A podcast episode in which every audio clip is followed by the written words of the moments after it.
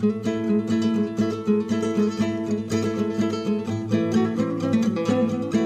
is Radio Sustain, a journal of fair trade, resilient rural communities, safe food, and a healthy environment. Brought to you by IATP, the Institute for Agriculture and Trade Policy. This edition of Radio Sustain is for Monday, March 26th, 2007. I'm Tyson Acker at IATP in Minneapolis. Today on the program, Don Arnosti tells us why the future of the ethanol industry will rely on more than just corn. Kathleen Schuler details how the Minnesota legislature is trying to make consumer products less toxic. But first, Amalia Anderson talks about U.S. immigration and recent government raids on meatpacking plants around the country.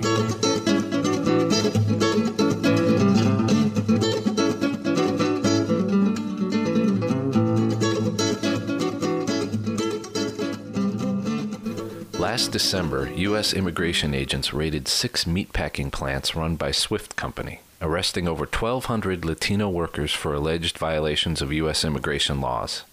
The raids targeted Swift plants in Texas, Colorado, Minnesota, Iowa, Nebraska, and Utah and sparked an outcry from many in those communities.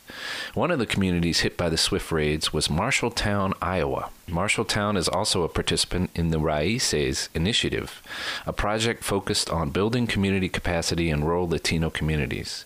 We sat down with Amalia Anderson of the Raices Initiative to learn more about how Marshalltown has dealt with the immigration raids. On the day of the Swift raid, we were actually meeting in Iowa City and our, all of our cell phones started ringing collectively. And you sort of put them on vibrate, then you turn them off so they're not ringing, and they just kept ringing and ringing and ringing. And so by the first break, we were all out in the hallway checking our cell phones, and the messages that we had gotten from 8 to 10 that morning were all about the raid. And, and collectively, between the three of us, when you started piecing together the cell phone messages, first you heard that the Homeland Security buses were coming into town. The next messages were, we're at the plant, it's crazy, we don't know what's going on. The next messages were the buses are already starting to leave, they're full of people, the windows are tinted, we don't know where they're going. And then the final messages where we really need to talk to people, we need help. At first, people just wanted to understand what was going on. The buses really rolled into town as the evening shift was leaving and the, and the day shift was starting. Um, they went into the plant they basically locked the plant down in the sense that there was no communication with the outside, and they started herding people into different areas. People were just coming in in full riot and SWAT gear, and were just telling you have to go stand here, you have to go stand here. No one was allowed to contact attorneys. You know, few people here and there were getting cell phone calls out, but by and large, people didn't actually know what was going on, and so it was just sort of chaos inside. Well, it's been a few months since the raids, and how are these communities adjusting now? What are their what's been their kind of reaction to the whole situation? The highlights are that Marshalltown was able to raise collectively, both from contributions in the community and especially contributions that came from outside of the state, even about $85,000 to assist the victims, um, the families who were affected by the raid. And that was for basic necessities. I mean, when you have a parent who's sent back or two parents who are sent back, you still have rent to pay, you still have food that you have to provide. And so there were checks that were issued to really help the 100 families or so that were affected specifically by the Swift raid. The school system in general just really stepped forward, even in the hours after the raid, really contacting the children that they knew whose parents had been either rounded up or were missing, were unaccounted for, finding safe places for the students to stay after school, really contacting the parents, you know, person by person because no one was answering the phone. So, actually sending Latino teachers and support staff to the homes to make sure the family was okay, to actually find out what had happened, were any family members missing. Hispanic ministries stepped forward, candlelight vigils to show support. And so, there's the financial support. I think there's the community just coming together and in general, I think around the politics of just immigration and immigration reform, you see a lot of people wanting to enter into this conversation in a way they never have before. And so, even as recent as two weeks ago, the Times Republican, which is a small town newspaper based in Marshalltown, held a summit on immigration. What are, in general, uh, some of the challenges that, that new immigrants face in coming to rural communities in the United States? I would certainly say that in rural communities, especially, I think people are struggling to grapple with this issue in a really positive way and wanting to be neighborly about it and the way they always have been and realize that they're all in this together. I think in urban areas, because it's just so much bigger, you have the luxury of just sort of walking away from the issue. If, if it, you don't feel like it affects you or you're not part of it, you can just sort of move to a new community or you can just send your kids to a different school or you can find someone who's like minded. And I think in a rural community, because it's so much smaller, you're really all in it together. And in a lot of ways, your, your survival is bound up together and it forces a different level of conversation.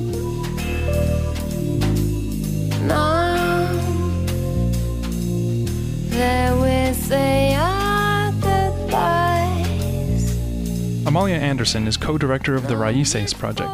For more information, visit raicesproject.org. That's R-A-I-C-E-S project.org. When I fall in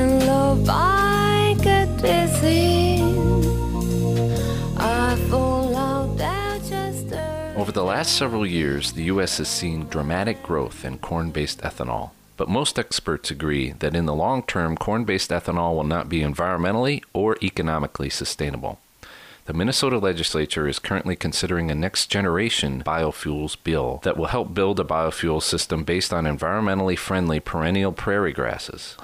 Groups in Minnesota hope the next generation bill will serve as a national model when Congress writes the National Farm Bill later this year. To learn more, we talked with the Institute for Agriculture and Trade Policies, Don Arnosti. Right now, it's a lot easier to uh, imagine pumping oil out of the Middle East than it is to imagine converting uh, wood chips or wheat straw or other agricultural materials into liquid fuel. Now, we face this same issue 12 or 15 years ago when nobody could imagine ethanol as a component of our liquid fuel gasoline process. Minnesota stepped forward in a big way then and uh, really led the way with some incentives and some enticements to the industry. And that was driven primarily by corn farmers and their friends who were trying to support the local price of corn and get some additional value added. So I think inherent conservatism and concern about new technologies is holding some people back. Politically speaking, we've had a fairly substantial political shakeup recently and there's 25% of the legislature is newly elected this year. And these folks have come in listening to the people and understanding that we need to change where our fuels come from, we need to change how our agriculture is conducted, we need to deal with global warming and some of these issues. So there's a real intention on the part of this massive freshman class at saying we need some change. And I'm seeing a tremendous will on the part of legislators to say, let's move forward in these new areas. And I think all of these are important to uh, making Minnesota a good laboratory. Now, that said, there are other states and other regions that have similar opportunities, and I think there would be an opportunity for them to follow and pay attention to and work collaboratively with Minnesota to do the same thing in their state. I think there's some other things holding people back as well, and that is that some of the technologies that we're talking about are not yet ready for prime time. They're still in the laboratory, they're near to emerging. Um, but I think what we need to focus on is the idea that there are several processes that we can use today, and we need to look for the near term, two to five years from now, when it's possible to take a, a wood chip or a piece of wheat straw and convert it into liquid fuel.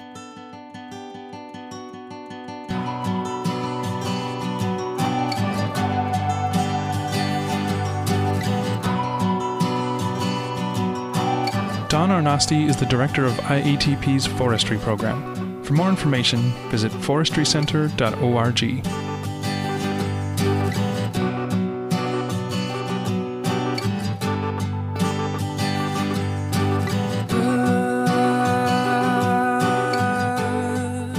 The emerging field of green chemistry is helping to replace toxic chemicals found in many consumer products with safer alternatives.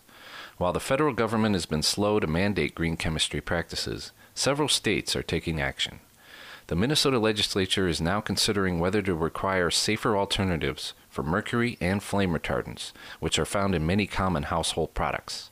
To find out more, we talk with the Institute for Agriculture and Trade Policy staff scientist Kathleen Schuler. Toxics are so prevalent and widespread in our environment. They're in things like pesticides, they're in cleaners that we use in our homes and other chemicals that we use, art supplies, But there's also global pollutants that are contained in some products. So, for example, there are some products that still contain mercury, which is a neurotoxin. So, when we don't properly dispose of a mercury product, the mercury gets into the lake, it gets into the fish. We eat the fish and then it builds up in the food chain and in our bodies. Another example are brominated flame retardants that are in electronics. That's a global pollutant and it's also a home pollutant. So if we have an older computer that has these brominated flame retardants, it gets into the dust in the home and we breathe in the dust and it builds up in our bodies.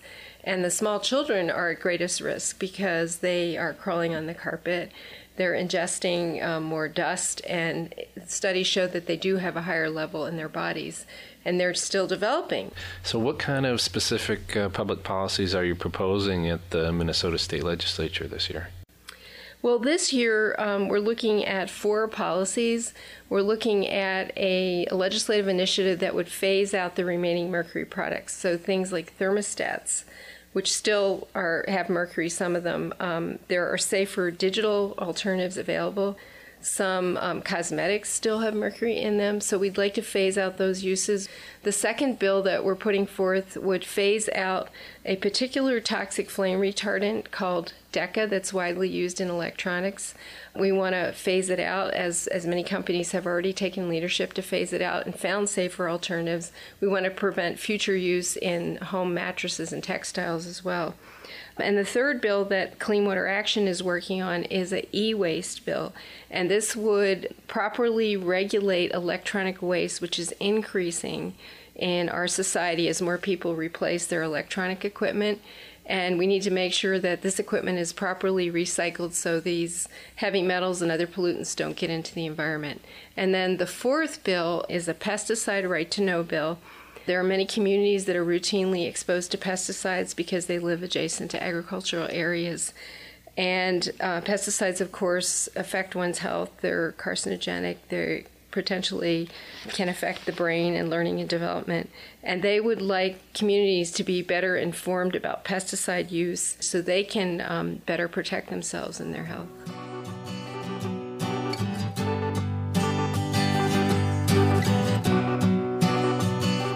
Kathleen Schuler is a senior associate for IATP's Food and Health Program. For more information, visit healthylegacy.org.